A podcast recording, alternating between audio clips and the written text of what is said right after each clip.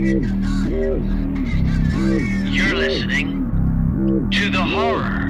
Welcome to the horror. Hi, I'm Owen Egerton. I really like horror movies. And I'm Russell Sharman. And usually, uh, I don't really like them, is the thing. But you're learning to like them though. Am I? Am I? Am I learning? To like It's one of those things. It's like the Karate Kid. You know, he didn't he didn't realize he was learning karate. He just thought he was waxing cars. I will say, so far it's felt like I'm painting a lot of fences yep, for no yep, reason. yep. But when it when you when you get picked on by those bullies, you're gonna be able to Rip out their carotid Mm. artery, apparently, in some grotesque fashion. you're gonna roadhouse them. Wait, did you say roadhouse them? Yes. Which is its own kind of horror movie. well, Patrick Swayze, he rips out a guy's throat. It's an amazing moment. uh, well, uh, today uh, we are we are discussing uh, a film which yes. I can confidently call a film, uh, and that is Stanley Kubrick's The Shining. Stanley Kubrick, Stephen King's The Shining. yes. Would Stephen King a- agree with that? No, no, he wouldn't. But of course, based on the 1977 novel The Shining, Kubrick's film. Yes. Got a lot of history. I imagine most of our listeners, this is one of the ones, this is not Basket Case. Most people know about this film. uh, yeah, this is one that, uh, unlike Basket Case, uh, I, I had seen. I think Oh, yeah. people probably, even people like me who say they don't like horror, uh, have probably seen this. Yes, yes. I got a chance to actually this this this week to watch two uh, films based on Stephen King. I watched The Shining, and and uh, can you guess what the other one was? Uh, it? No, Maximum Overdrive. Oh, The, uh, I have fond memories of that one. Yeah, yeah, it's uh, it's a lot of fun. Uh, as a friend of mine described it's like it's not a good movie, but it's it's worth every cent of entertainment dollar that you put into it. I think you just described every movie with Emilio Estevez as the headline. Let's just say Stephen King, uh, in that particular one, um, not only as a screenwriter did he provide a lot of lines, but he also did a lot of lines as a director. I just I just remember ACDC uh, is like the they scored the film. they scored the entire film. It's all ACDC. And if I'm not mistaken, not that I am the expert here, but King actually really likes Maximum Overdrive. Not such a fan of The Shining. Well, I, I think he he's he's mocked Maximum Overdrive a couple of times, but you know he did a trailer. The funny thing is, the reason I was sort of bringing it up is there's this old trailer for Maximum Overdrive when it was originally playing in theaters, and it's a younger Stephen King, and he's staring into the camera, his eyes looking fierce, and he's got this sort of manic grin on his face, and he's he's saying like, "I made this movie Maximum Overdrive. It's time someone did King right." Uh, and he, he keeps saying things like, "I've uh, there's lots of different versions of uh, films based on my stories, but if you want something done right, you got to do it yourself." And he, he's kind of clearly, it feels like, attacking Kubrick. Like Kubrick did The Shining, but then I got in there and did it right. By which he's referring to Maximum. Maximum Overdrive. And of course, later on, he did the miniseries The Shining as well. But yeah, he he referred to the Shining movie as um, a beautiful uh, Cadillac with no motor. Interesting. So Yeah. I knew I knew he was not a fan. I don't know the details exactly, except and and this is probably will be the substance of our conversation. Uh, except that it seems to me part of his misgivings with Kubrick's adaptation is that it was not a, a, a genre movie enough. That it was not a horror movie per se. Ugh, you're you're you're saying because it's good, it's not a horror movie? Now, now I'm just quoting King. No, you, King you know, didn't say that. you're saying you think King should say that. Well, I will say, you know, when we first started this uh-huh. adventure in bad movie No, making, what? No. uh, you know, part of my part of my contention, and and I freely admit there is a kind of uh, illogic to this. Uh, it's not really fair. Uh, but when I think of of the movies that I love, and and The Shining is probably among those, um, I do tend to make this excuse like, well, it's not really. I mean, it's not really a horror Mm. And I realize that's not a, a, very fair, like only when it suits me does it fit. But I and, and as creepy as this movie is, I don't know. I do I after watching it again, I am left with this feeling of, and I get this from a lot of Kubrick's movies, that he shares a certain sensibility with some of my favorite filmmakers like Tarkovsky and Haneke, Uh, this kind of the cinema of patience, and uh, yeah, there's a creepiness to it but on the heels of Friday the 13th, part four, it's hard for me to make the case that they're in the same universe. Oh, okay. Well, first of all, t- tell me a little bit more about that. Uh, that the theater of, of a cinema of patience. I love that expression. Well, I, there's a, you know, so I teach I teach film at the University of Arkansas, and this is not in any way to impugn Arkansas. It's probably true of any freshman intro to film course in any part of the country most most kids today this is where i sound like the old man uh, get off my lawn. Uh, you, you know uh, have now been raised on on youtube and and tiktok and boy i really sound really sound old uh, faces and uh, and they don't necessarily have the patience for uh, you know a movie that clocks in at 90 minutes much less one you know at two plus hours unless it's a marvel movie but I don't just mean length, I mean a certain tone, a certain spirit of film that you find in someone like Andrei mm-hmm. Tarkovsky and a movie like Stalker or the original Solaris. Mm-hmm. That a film that rewards patience, that rewards an almost meditative, transcendental approach to consuming film. It's something I think uh, that Paul Schrader mm-hmm he both wrote about in a great book about transcendentalism and filmmaking. Yeah, I couldn't uh, I couldn't get through that. Just took too long to get going. uh, exactly, exactly. And I feel like Kubrick shares that sensibility. So I feel like The Shining, uh, upon rewatching, it's a really slow movie. Yeah. But I don't mean that as a criticism. No, no, I hear you. I hear you. Uh, I mean, it's kind of interesting. Uh, like, so I, I love The Shining. I, I, really like the book too. I think Stephen King's book is fantastic. I'm actually reading the sequel right now, Doctor Sleep, which is all about Danny as an adult. Which apparently is now a film. Yes, Mike Flanagan, who uh, he's he's done a um, you, you know, I think his most famous work is uh, the Haunting of Hill House show on um, on Netflix, but he also did an adaptation of Gerald's Game, Stephen King's Gerald's Game. I, I think he's an incredibly talented guy. Um, I, I, feel really confident this is going to be kind of beautiful uh, movie. Um, but yeah, I, I, I, think there's something there what you're saying, and, and the, the, the fact that uh, the Shining does take its time, and The Shining is just got an uncanny creepiness throughout. You know, I it, I start out watching that film, and I'm immediately in, in, the helicopter shots, which you know Kubrick wasn't even there for, but I'm already I'm just I'm there in this in this sort of terrifying space. I, I just love that, and it just sort of continues the whole time, and I actually don't quite know why? Uh, the Shining is one of those movies. I'm like, why am I so creeped out when they're having the tour of the Overlook Hotel? And and and basically, there's a lot of like, yeah, well, you know, it was Indian burial grounds, and oh, we don't have much skiing. There's a lot of like boring conversation here, and I'm terrified, and I don't know why. It, it's pretty brilliant in that way. Yeah, well, it's definitely, and this is something I think I think back on when we had uh, Brett, Doctor Brett Sherman, mm-hmm. philosopher at large mm-hmm. on our show, you know, he, he described, you know, the horror genre less about being scared and more about being unsettled. Yes. I don't know if I completely buy that argument as a way of framing the horror genre because, yeah, again, uh, Friday the 13th part 4 will be my will be my punching bag for this whole uh, conversation.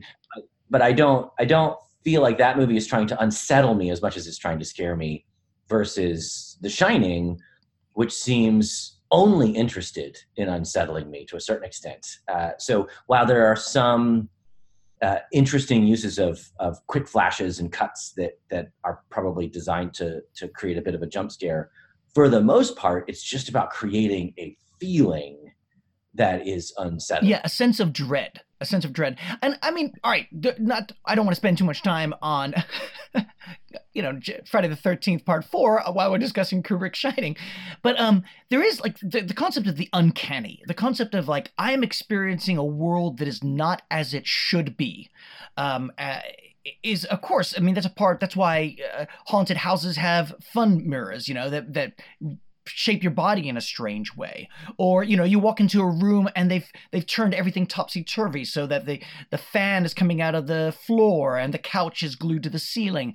And all those things are like oh gosh this is not immediately scary as in someone with a knife trying to stab me but it is sort of terrifying in an uncanny way. And i would say just on jason even just the hockey mask, the the the facelessness of that, there's something kind of uncanny about that. But but but I, I think you're right in, in that this movie is is not really going for the jump scares. But yeah, besides, but you're right. It's it's more the the uh, the uncanniness. But at the same time, you cannot deny that this is a horror movie. I mean, to the ba- it, and and and Kubrick, you know, he was thinking of it as a horror movie. I, I remember uh, reading um, you know, his driver wrote uh, uh, a, a, a, biography, a memoir about uh, working for Stanley Kubrick, and he was talking about when this movie was in production. Uh, it was my favorite chapter of that book, uh, and he was talking about Diane Johnson and Kubrick just sort of hanging around and giggling to each other as they figured out ways of scaring people. and like, oh, what would we do? We could do this and this would be scary and this would be scary. And, and you have a guy with an axe chasing his wife and kid. You can't, that's, you can't say that's not horror. That's horror. I mean, okay, here's the thing. This movie to me exists in the same space as The Exorcist. Uh, in the sense that uh, okay, I, you're right. I can't necessarily argue my way out of the fact that that this movie is lives in in that space in the the horror genre. Yes, yes. But in some ways, it, it's it's the exception that proves the rule. Such... To why I don't like the genre. So so far we've had two exceptions that prove the rule. yeah, two out of how many horror films have been made? Uh, this year, much less in the history of cinema. So I, I, I understand what you're saying. Like this is a brilliant film, and uh, and it's it's beautiful, and it, it has so many of the aspects that I know you love about horror films. Now, in, in some ways, when we had that that, that list, of course, we let the uh, you know the viewers vote: uh, The Shining, uh, the the Witch, uh, and The Descent. And I think the order was The Shining got the most, The Descent got the second, and uh, The Witch got the last. But um, this one was like, okay, this would be fun, but I know I know Russell's gonna like it, and and then I know Russell's gonna say, so it's not really a horror movie. because it's good. well, in some ways, I stand by that statement.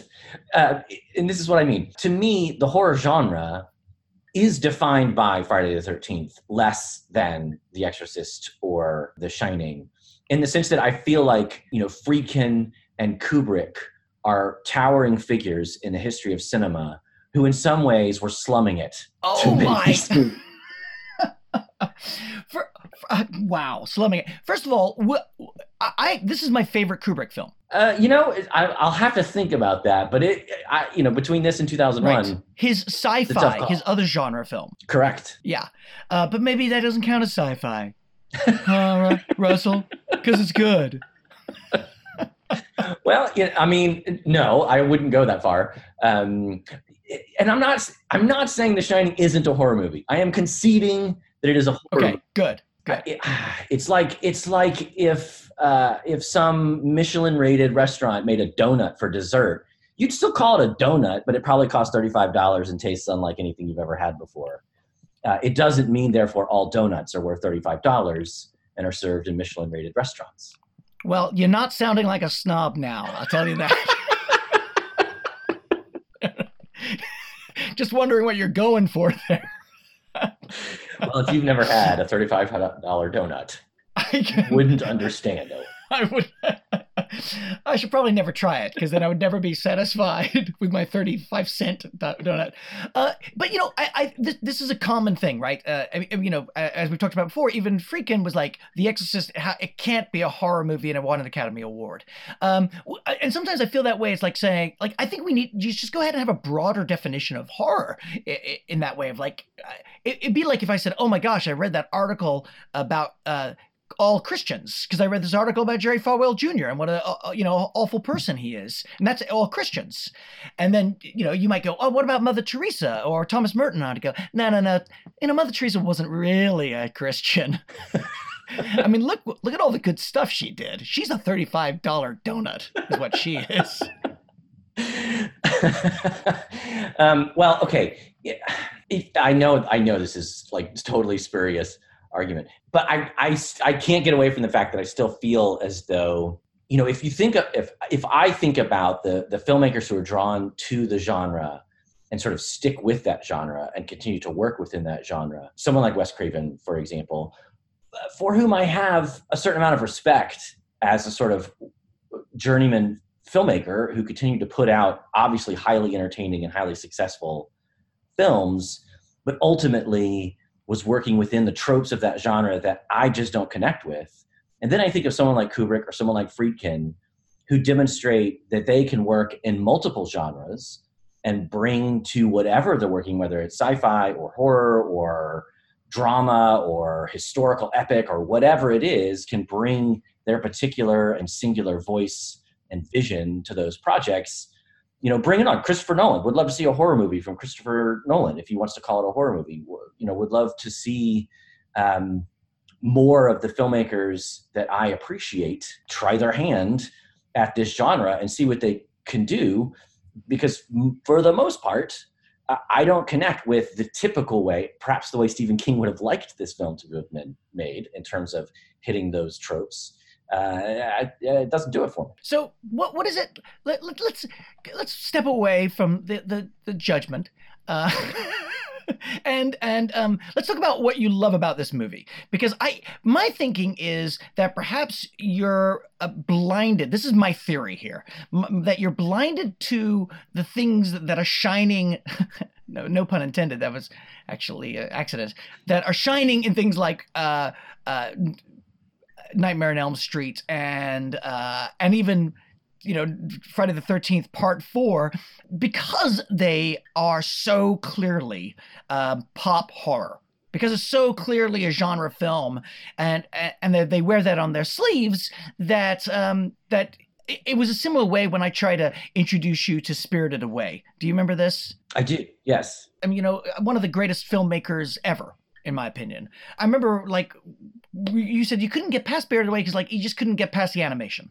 Like, nah, I, I don't like those kind of movies. And for you, it was like, oh, this is just that's anime. I wonder if it's a little bit similar with some of these films uh, in in that kind of way. That that's my thinking. So I want like, what are the things that you love about The Shining? Because I bet they're also evident in these other movies that you've you've sadly missed.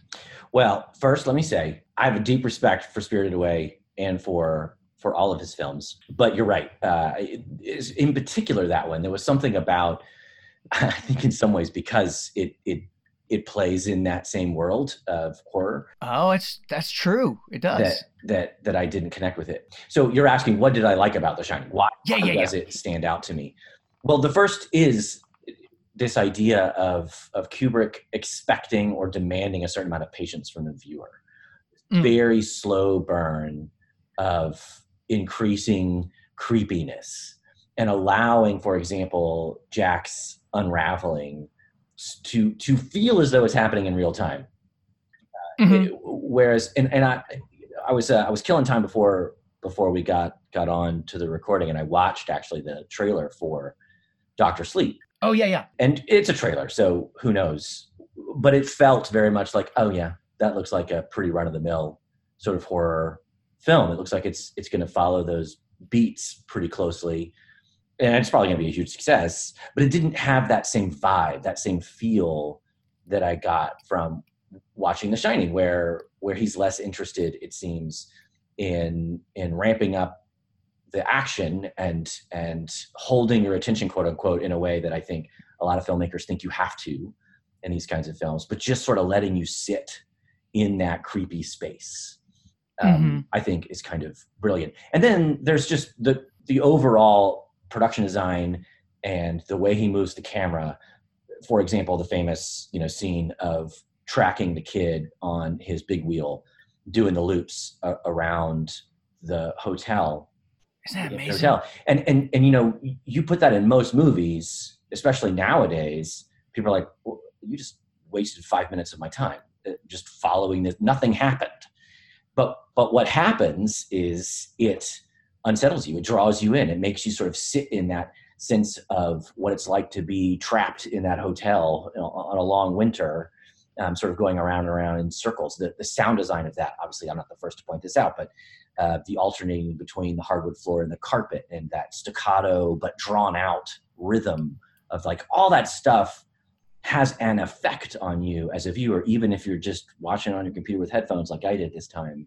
And I don't think a lot of filmmakers working today trust their own skill or the audience's attention span to take risks like that when they're putting together their films. The, the, it's funny, you know. I uh, I remember seeing in a documentary that they discovered that sound that that was not intentional. They would set up the shot, and then as as as Danny was rolling around, there the sound they were like, oh my gosh, that sound that alternating between the the carpet and the hardwood floor is intense, and they you know played it up based on that it's interesting what you talk about the the unraveling of Jack because Stephen King one one of Stephen King's problems with this is the fact that Jack seems crazy right from the start because of Jack Nicholson's performance. Mm-hmm. That uh, basically you see him in the car when he's like, "See, honey." He learned about it from television. Uh, you know, when they're driving up, he's like, "Oh, we got it. He's crazy. He's crazy. He doesn't go. He just he goes from a little crazy to really really crazy.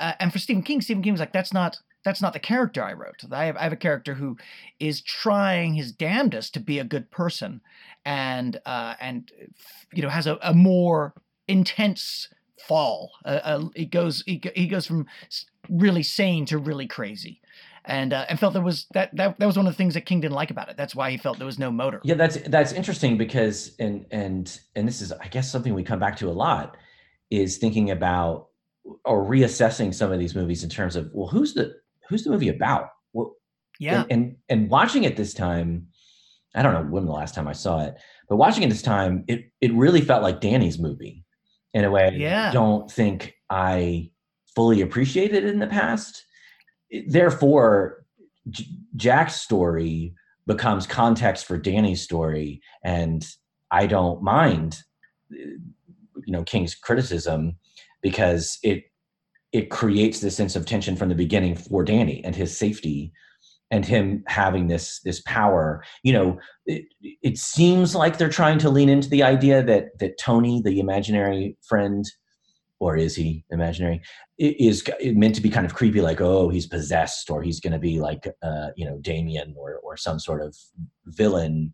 But for this time around especially because of of his sort of friendship with scatman it, it it didn't it it felt more from the beginning like this is a gift this kid is special he's our hero. So as as jack is being jack and i mean both the character and the actor it, all that did was refocus my attention on on the kid yeah, well, that's an interesting. Yeah, I mean, I think okay. I, I guess I mean I, I, I get that. I, I, I love it too.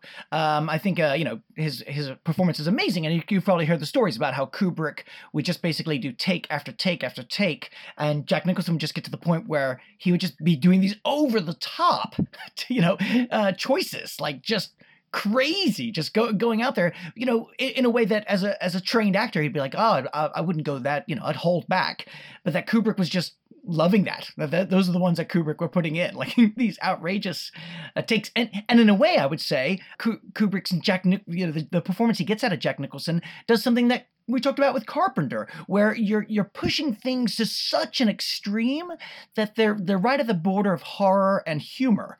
That that you know there's something very comical in Jack Nicholson's madness uh, and his manic stylings uh, that really works. Yeah, you know, it's interesting you say that because my my gut reaction to that is, but in the thing, it felt unintentionally funny, and in The Shining, it feels intent like the moments that feel funny feel intentionally funny. Like I don't feel like it's a it's a problem. I feel like it's a strength. Whereas in the thing, I often felt like you don't know what tone you want. Mm. I don't. I, am trying to remember the, the the thing. Oh, you mean the the slimy puppets? Your problem with the slimy puppets? or Kurt thing? Russell's performance? Because uh, oh. he's got. And we talked about this. He's got a little bit of the Jack Burton swagger, but there's yes. no sense of camp. Like they're they don't seem to embrace that. No, thank God, thank mind, God they didn't. He keeps poking its head uh, up in a way that Carpenter almost can't help himself. Whereas with Kubrick, it feels when when we are laughing, it's an unsettling laugh, but it feels like we're we're never at a loss for what Kubrick's trying to do. Mm, yeah, yeah. Well, that's an interesting thing, though. I, I, I think we are at, at, a loss for what Kubrick's trying to do, and what, what I mean by that is like, I, I the reason I love this movie uh, is because it, it's got a, a, a dreamlike quality, uh, and a nightmarish type quality, and and and that that sense of the uncanny. You know, there was that bizarre documentary uh, that was done talking about um, this this film and people finding all these secret messages in it. Did you ever see that one? I I, I remember it's called Room Two Three Seven, isn't it? Yes, yeah. I can't and remember if I actually saw it or not. It's it's pretty. I mean, you know, it's it's it's fine. But it, one of the b- beautiful things is it not only it, like does it show that almost any piece of art can be interpreted in so many strange ways, but that Kubrick has all this stuff in there that uh, I didn't catch, and and that the all these people did. Like, uh, you know, of course, a lot of like a lot of it's like oh this is all evidence that Kubrick actually did film the fake moon yes, landing. I do remember this because of the kid's sweater, the Apollo the kid's sweater, sweater, being yeah yeah yeah yeah. But also this stuff about the uh the geography of the Overlook that for example there's a the big window in the general manager's office during his interview and this one writer thinker on this uh, documentary was uh, sort of implying like listen this that shouldn't be there. If you look at the way that the hotel is organized and the way jack torrance walks through it there shouldn't be a window there. That should be a wall. There's no way you can have a window to the outside in that spot. Uh, it just it's just too strange. And that's not an accident. That's you know this that's just part of the the many things that make this an uncanny unbelievable world or or off-putting world and I think you're right. I think it is Danny's movie. I mean, for me, the scariest part of the whole movie is the moment when Danny goes upstairs to get something uh, out of the uh, out of the room. He's watching TV with his mom downstairs. A TV, but by the way, that does not have a plug. It's not plugged into anything. Mm, uncanny. Um, uh, the when he goes up into the room and his dad's meant to be sleeping, but instead his dad's just sitting there in bed and you have this great shot where you kind of see the reflection of Jack in a mirror, same as the same time that you're looking at Danny, and he says, "Come," and stands, sits on his lap. Right. Yeah. Yeah. Oh my gosh, that scene gives me the creeps. Oh, it's so. well, you know, it's interesting. Uh, obviously, because I've seen it uh, probably a few times.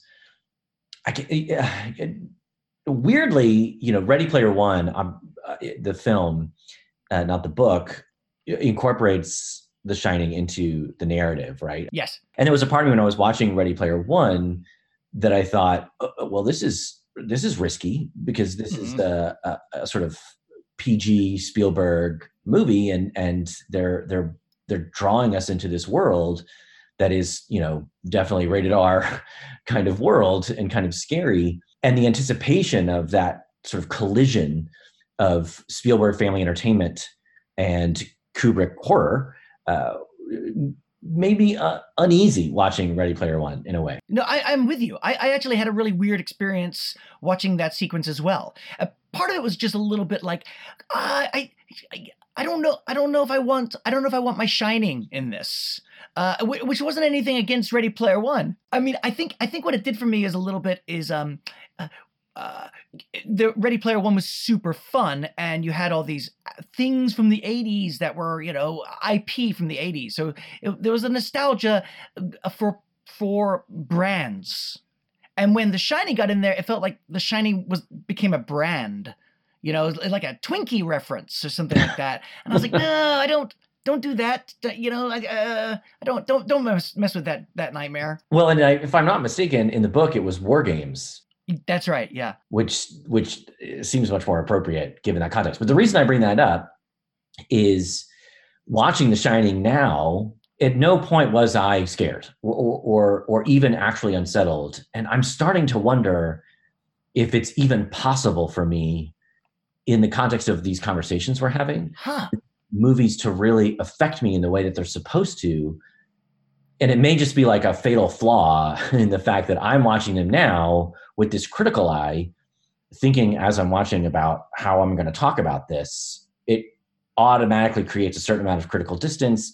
And then I'm looking at, you know, the scene, which I recall being super unsettling, you know, when the woman, you know, turns into the rotting corpse laughing older woman, which was the part in Ready Player One that that made me really uncomfortable. Yeah. In this film, I felt nothing. I, I felt this detached, you know, sort of judgment in the neutral sense of oh interesting how he's playing with uh, you know sexual desire and and the horror of you know a decomposing woman's body and what is that saying like I, I that my brain was engaged in a way that my gut wasn't and I, I guess i'm saying i wonder if this podcast is ruining movies for me no, no.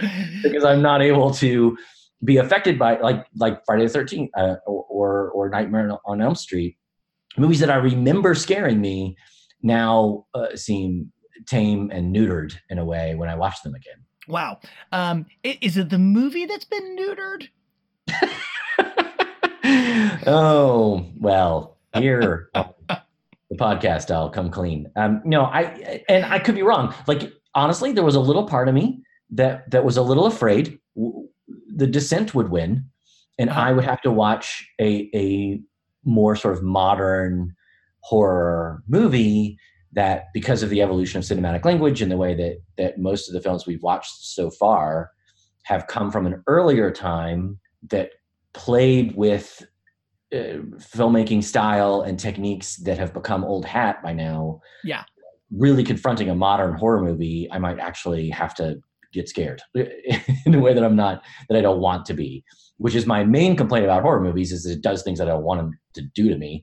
Uh, Oh, Yeah, wait. so- you don't want to be scared? no, why would I want that? That's that's exactly what I want. You you don't want to be scared?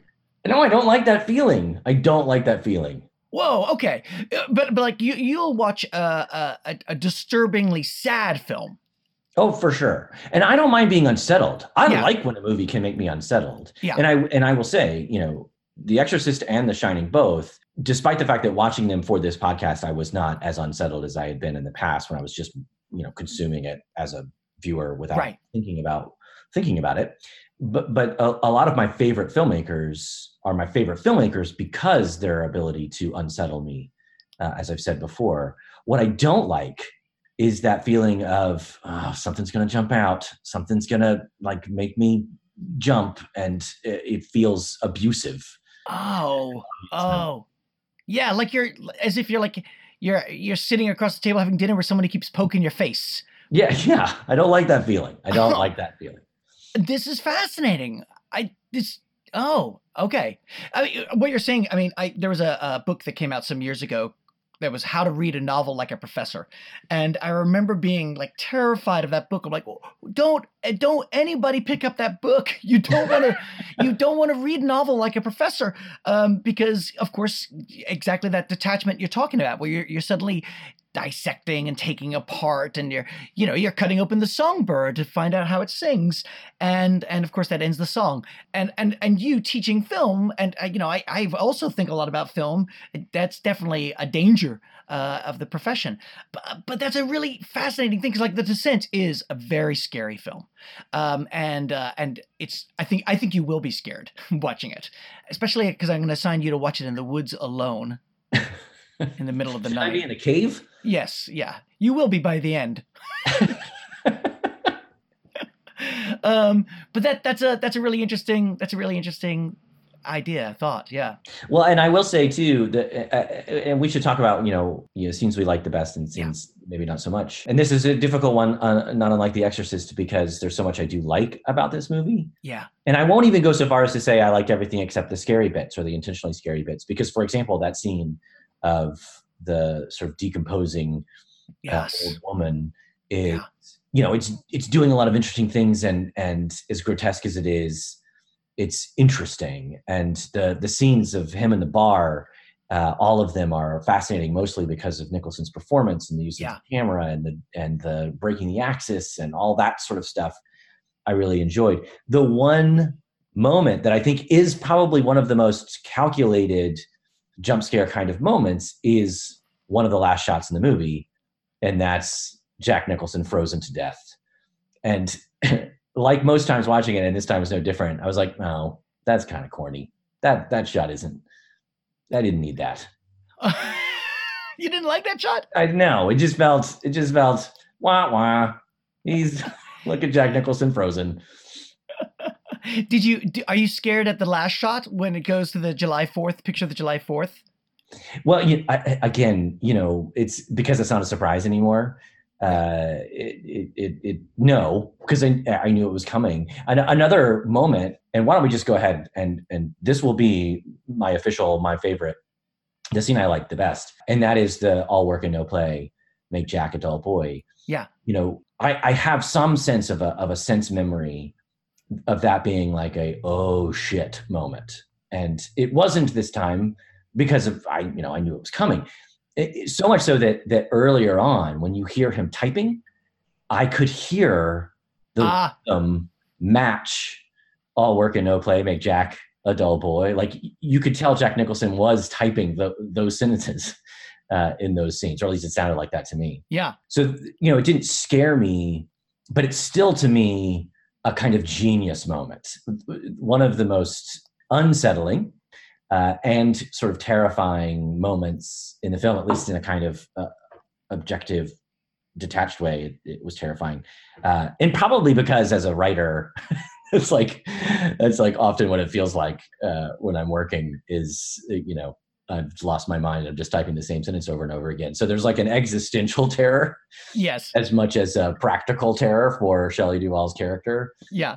So it's it's my favorite scene, but also had no power over me this time watching it. Oh, that's okay. That's really interesting.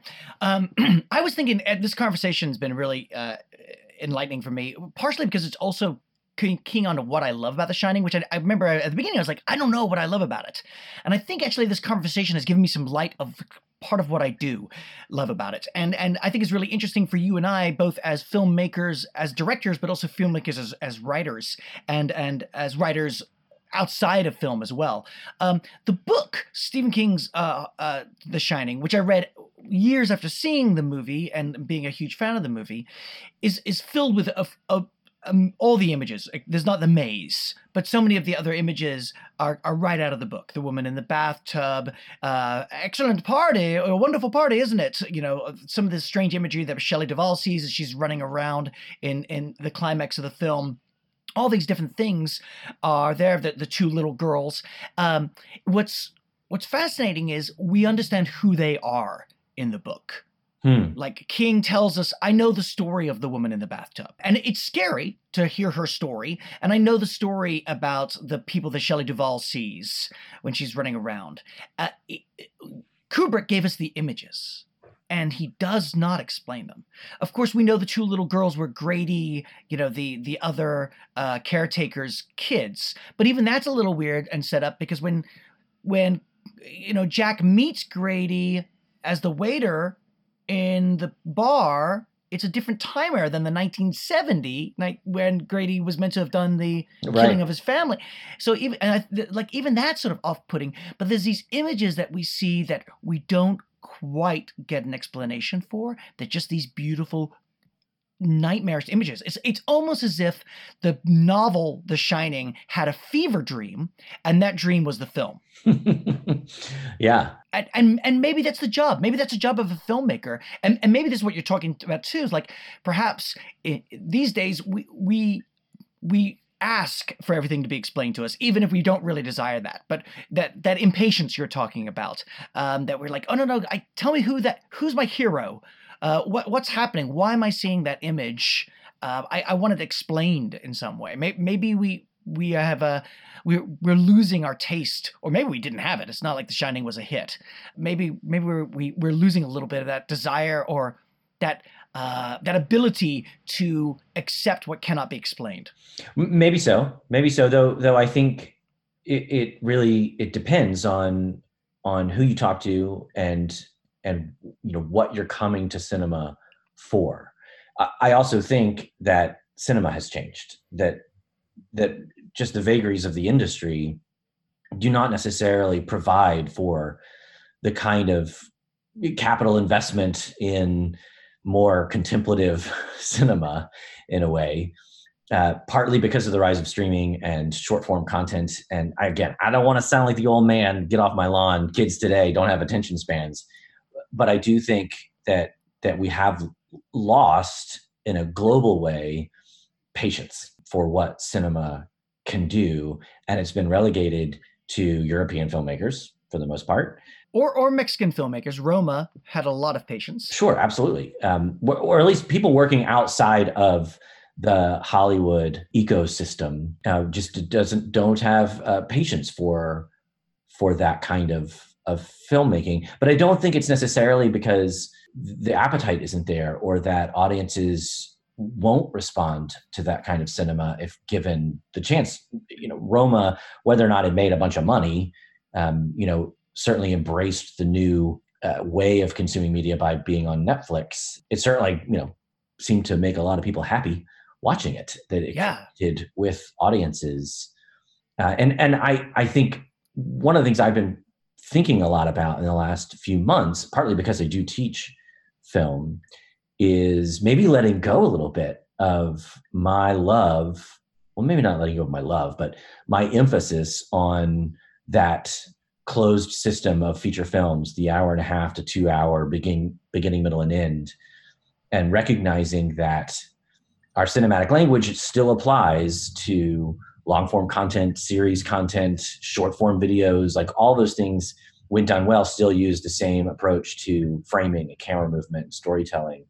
And I need to expand sort of my definition in a way of cinema as the catch-all of you know motion pictures and and maybe see the shining and the exorcist and and a lot of other movies that i love as part of an era that we are moving out of and that kind of breaks my heart but i, I want to be open to what is coming and what is next Mm, yeah, that's interesting. I mean, the, of course, you know, Chaplin was not happy that sound was coming into film. sure Uh, Hi- Hitchcock, Hitchcock was was like, oh, that was a horrible thing for film. You know, we it had become a perfect visual medium, and then sound came in, and I was like, oh boy. And uh, a- but of course, Hitchcock did a very good job of like, okay, this is this is where film is going, and it's like, oh, we've lost you know we've lost something we're moving out of that era and and, and maybe that's true i mean you know even when uh, when my film mercy black was picked up by netflix i was still in the editing and i i took my credit sequence which was a beautifully designed credit sequence by a really talented artist and i put it at the end as opposed to basically right near the beginning, right after the first few images of the film, uh, because exactly what you're talking about. I was like, oh gosh, yeah. On streaming, people click over, they'll leave. They'll, they'll, I'm, I'm a little bored. This movie hasn't hooked me, and I've got a billion different options uh, surrounding me, and uh, and as opposed to I've paid my ten dollars. I'm sitting in this theater. They've got me, um, and I'll I'll sit through um, a, a beautiful helicopter shot of a of a, a VW going through the mountains. So yeah, I uh, I think you're right that the, the things that there definitely is some changing coming, but I think probably what you you'll find, I mean, there is a lot of that patience, and maybe that cinematic patience is being rewarded in the long form series. Uh, you, you take um, a show like even like Breaking Bad as an example, or or in the horror genre, The Terror, um, and there is some beautiful patience that is being done. It's just that they're taking that story and as opposed to making a three hour movie, they're making, of course, a twelve hour movie. Hmm.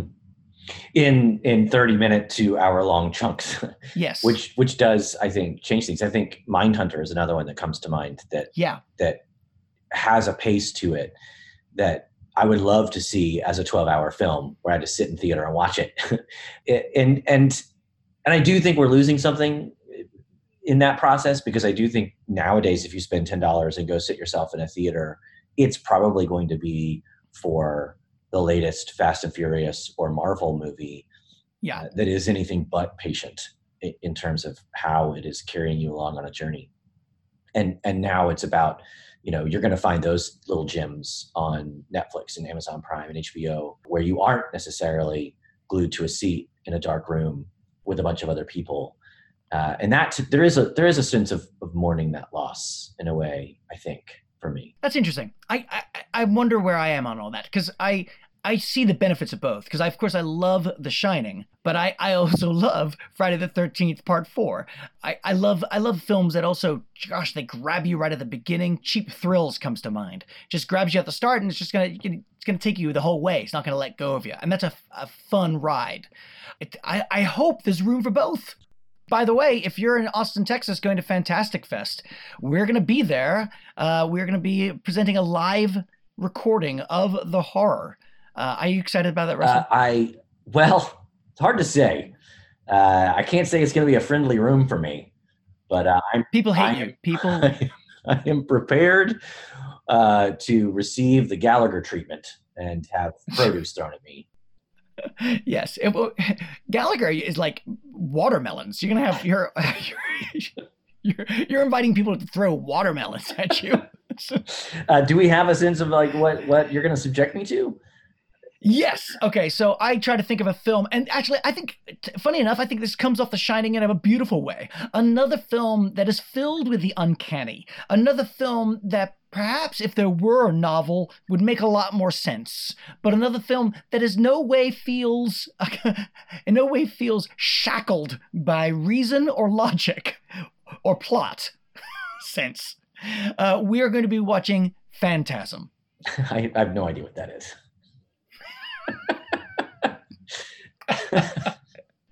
really? I can I can all I all I can think of is like the porn version of that is super easy to title.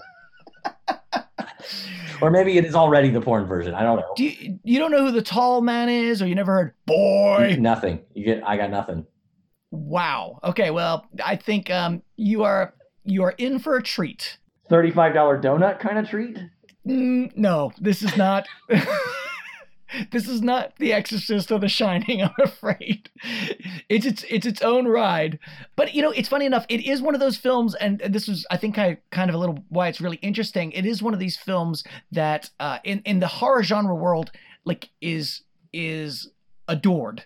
Um, it was recently, I I actually played a Fantastic Fest, I, I believe last year or the year before, a um, a, uh, a redone print of it, a, re- a new print of it. Yeah, I think you're really gonna enjoy Uh, okay, if you say so.